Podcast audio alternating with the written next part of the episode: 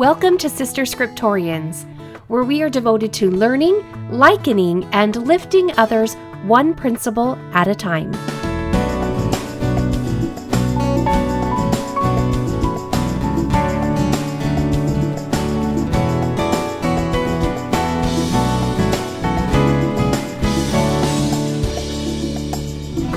Episode 62 Walk in the Light of the Lord. Welcome to Sister Scriptorians. In 2 Nephi chapter 11, Nephi introduces to us his intent. He's going to write upon his plates more of the words of Isaiah. In fact, the next 12 chapters are Isaiah chapters. And after we learn and after we liken Isaiah's words, we are going to be best friends with Isaiah.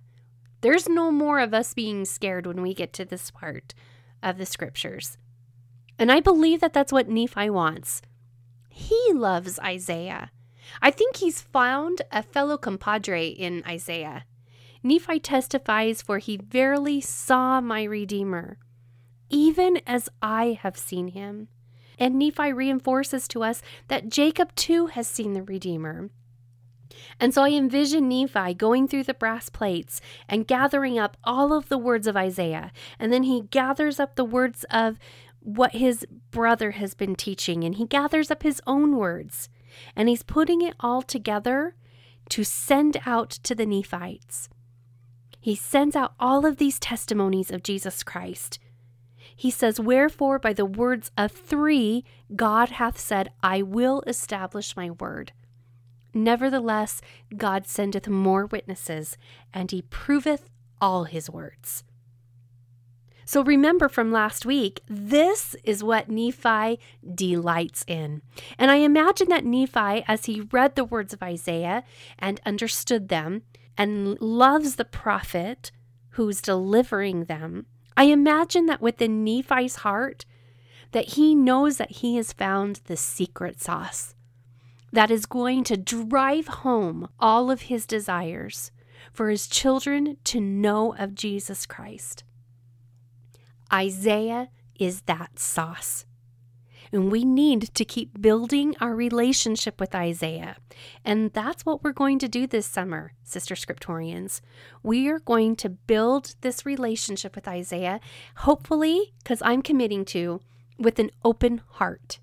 Open hearts that are going to absorb the beautiful witness that Isaiah bears of Jesus Christ, and also open hearts that are going to accept the rebuking and an open heart that's going to speedily RSVP whenever he invites us to course correct.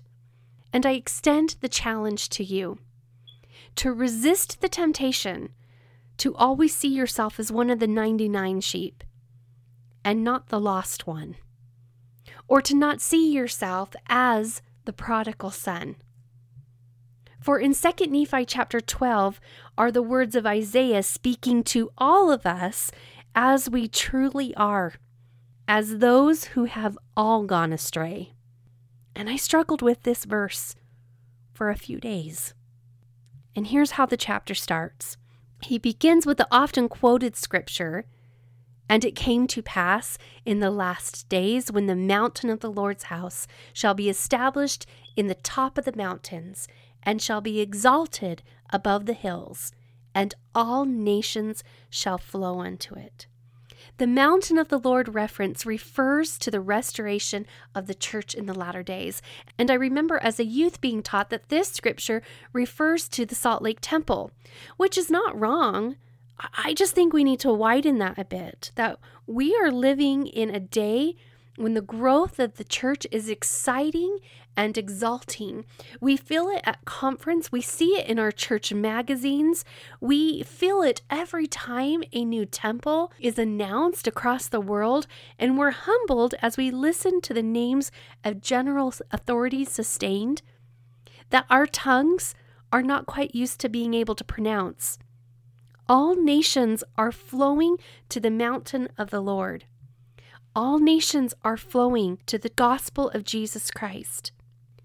Moving on to the next verse, it says, And many people shall go and say, Come ye, and let us go up to the mountain of the Lord, to the house of the God of Jacob, and he will teach us of his ways, and we will walk in his paths.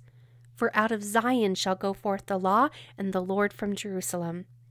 And he shall judge among the nations, and shall rebuke many people. And they shall beat their swords into plowshares, and their spears into pruning hooks. Nation shall not lift up sword against nation, neither shall they learn war any more. These scriptures are obviously talking about the millennial judgment when Christ will reign in peace upon the earth. And that leads us then to verse 5 Isaiah's invitation O house of Jacob, come ye, and let us walk in the light of the Lord. Yea, come, for ye have all gone astray, every one to his wicked ways. The scripture is referring to a widespread apostasy in Israel, and I don't want to be a part of it. Yes, I know that I still have work that I need to do. There is not one of us who doesn't need the Savior to leave the 90 and 9 and come and rescue us. There is not one of us who doesn't need the Savior to come running to us and embrace us with reassurance and the welcome that returning home to Him brings. We need Him to run to us and let us know that there is a place still at His table. I believe that Isaiah is the friend that is delivering this message to us to come home. Remember that when Jesus appeared to the Nephites, he counseled them that they ought to search these things. Yea, a commandment I give unto you, that ye search these things diligently. For great are the words of Isaiah. For surely he spake as touching all things concerning my people, which are of the house of Israel.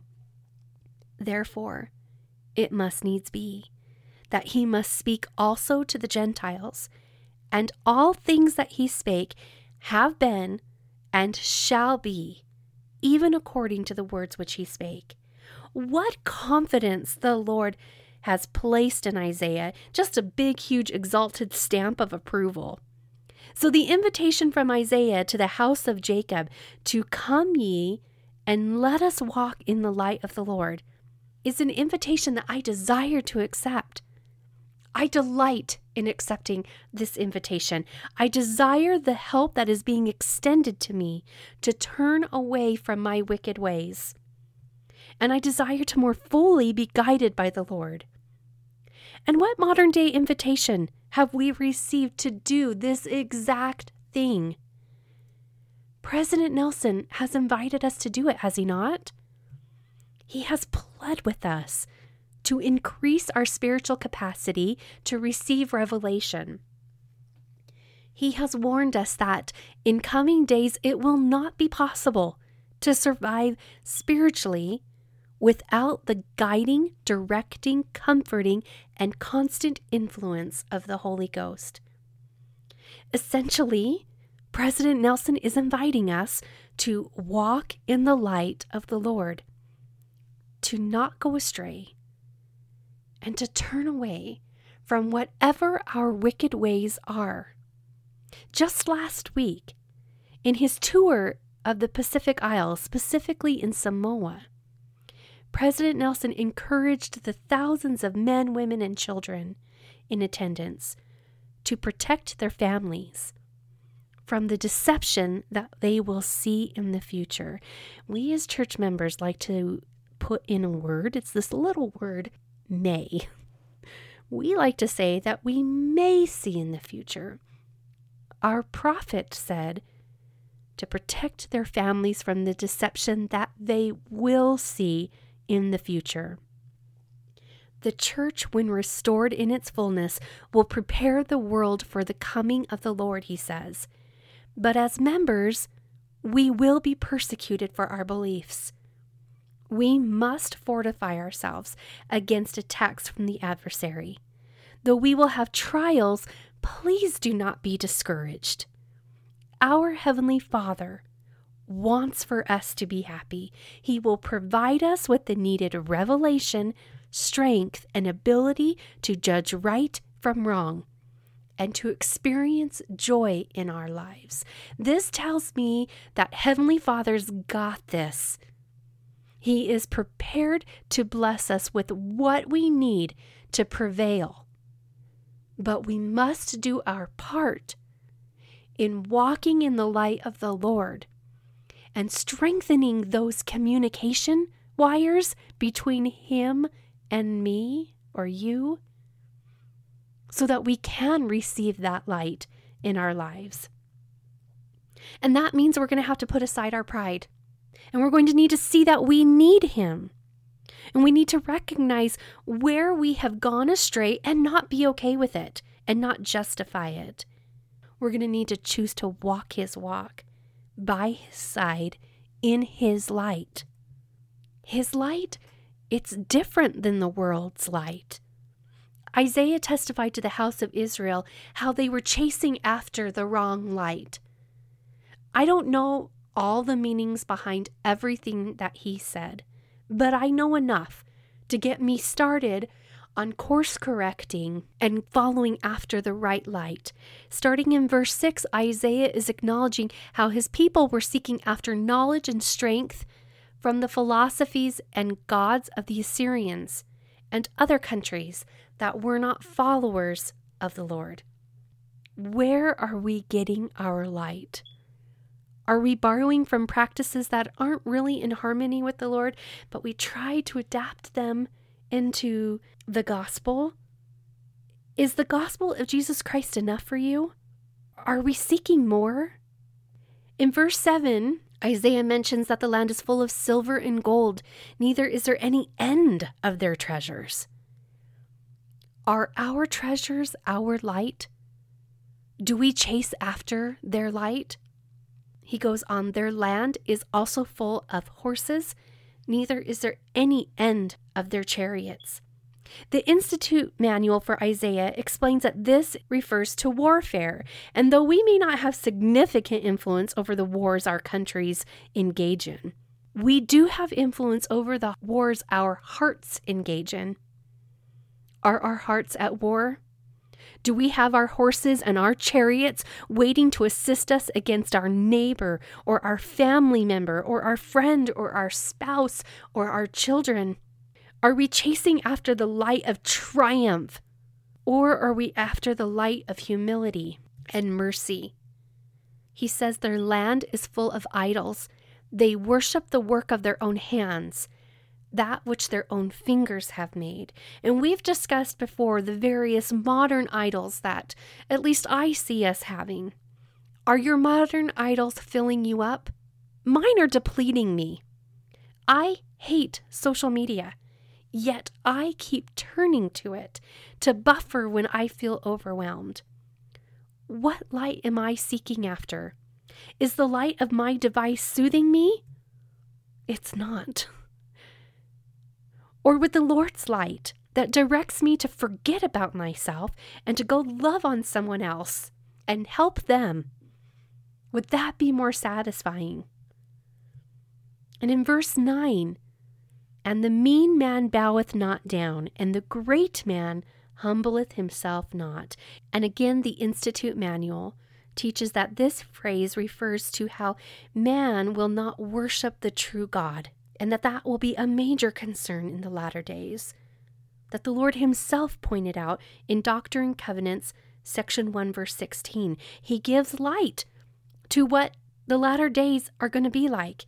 He says, They seek not the Lord to establish His righteousness, but every man walketh in his own way, and after the image of his own God, whose image is in the likeness of the world, and whose substance is that of an idol, which waxeth old and shall perish in Babylon, even Babylon the Great, which shall fall. And I see this as the excuses that we give ourselves when we deviate from our practice to be exact in the gospel of Jesus Christ. When we make exceptions or, or rooms for things of the world that we know aren't fully pleasing to the Lord, but they're fun. They're flashy, they're tantalizing, they surely will do no harm. Yet, Are they His light? Now, we are all at different stages of progression, and I fully believe that our Savior is going to and can and will meet us wherever we are at.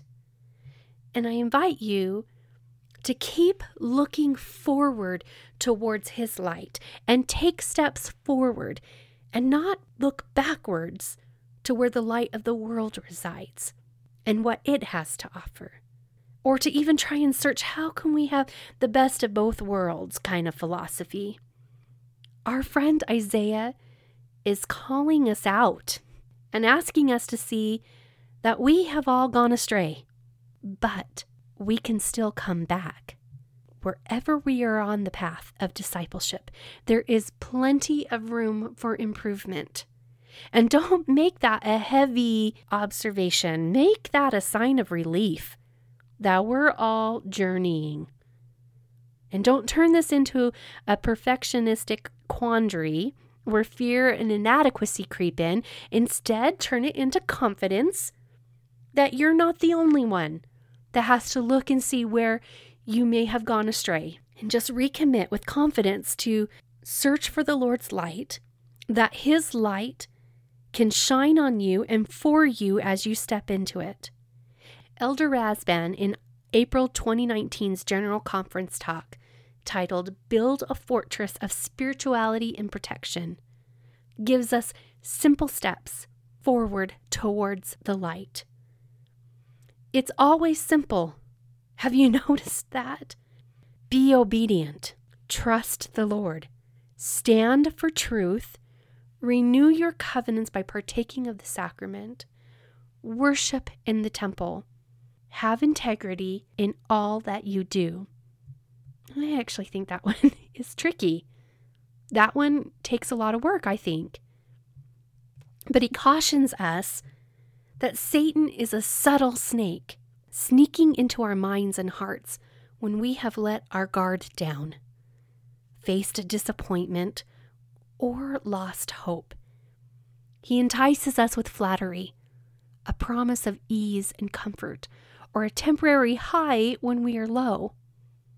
He justifies pride, unkindness, dishonesty, discontent, and immorality. And in time, we can be past feeling. The Spirit can leave us and thus the devil cheateth their souls and leadeth them away carefully down to hell. I think all of us are victims of Satan's tactics in some degree, and let us accept our friend's invitation to come and walk in the light of the Lord. Let us accept President Nelson's invitation to increase our spiritual capacity to receive revelation by choosing to do the spiritual work required to enjoy the gift of the Holy Ghost and to hear the voice of the Spirit more frequently and more clear. Let us do the struggle of having integrity with ourselves and to see where we can improve. And then get to work. No drama about it, just determination to walk in the light of the Lord. Sister Scriptorians, if I have said something that has pricked your heart, take note. Study it, search the words of the prophets about it. Pray to Heavenly Father to help you know what to do about it. Only He knows what improvements must take place, and trust that He will let you know. Then, follow what He says. Have a good day.